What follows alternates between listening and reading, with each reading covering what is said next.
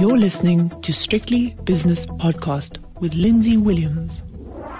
The JSE has closed its doors for another day, so it's time for the five o'clock shadow with myself, Lindsay Williams. I have to say that today is redefining boredom. It's testing my boredom threshold to the limits. Nothing on the stock exchange news service. There was a trading statement from Grand Parade. I mustn't be uncharitable about that. Share price up around about 3%.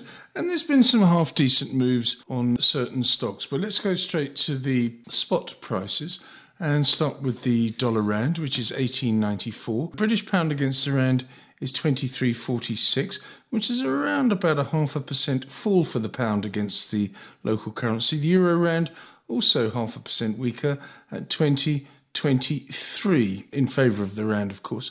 The euro dollar is 106.80, which is unchanged from yesterday. Everyone, of course, waiting for the US Federal Reserve interest rate decision, which comes out tomorrow. The British pound against the US dollar is 123.85. On to commodities now. Gold price 1933, up a couple of dollars. Nothing there. Platinum up 22. Let's give it some credit. $949 an ounce. And palladium up $29 an ounce to 1267.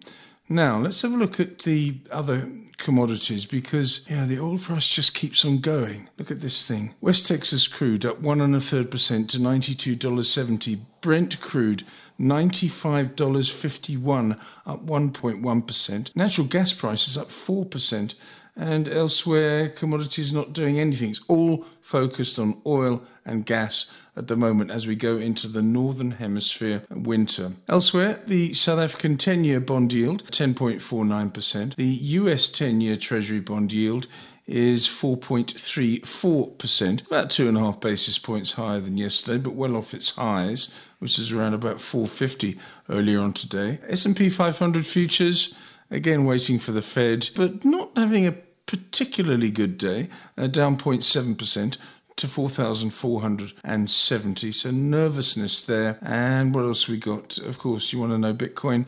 27,240, which is down ever so slightly. Let's have a look now at some of the movers on the JSE. On the upside, this is a big one. I haven't found the story, but someone will tell me tomorrow. TFG, that's the Foschini Group, up 8.3%. Another retailer just behind it, Pepkor, up 7 and 3 quarters percent. MC Group, that's multi-choice, up 6.7%. Mr. Price, yet another retailer, up 6.5% nearly. And Outsurance, up 5.8%. Some really nice movers on the JSE in very, very thin conditions, though. On the downside, Harmony down 4.6%, Curro down 4.2%, Bytes down 3.4%, FirstRand a 3% loser, and Montauk Renewables down 2.6%.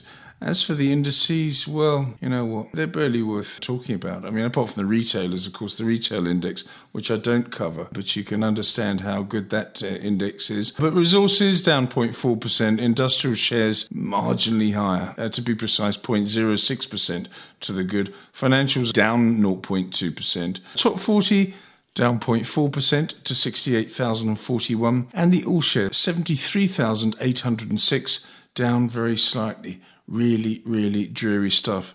Have a listen to It's My Money, brought to you by Brenthurst Wealth, where when days are like this, there are things that you can be doing. I spoke to Mags Heystek earlier on. Go and have a listen to that on strictlypodcast.com. I'll see you tomorrow. The views and opinions expressed in these podcasts are those of Lindsay Williams and various contributors and do not reflect the policy, position, or opinion of any other agency, organization, employer, or company associated with strictlybusinesspodcast.com. Assumptions made on the analyses are not reflective of the position of any other entity other than the speaker or the author. And since we are critically thinking human beings, these views are always subject to change, revision, and rethinking at any time. Please do not hold us to them in perpetuity.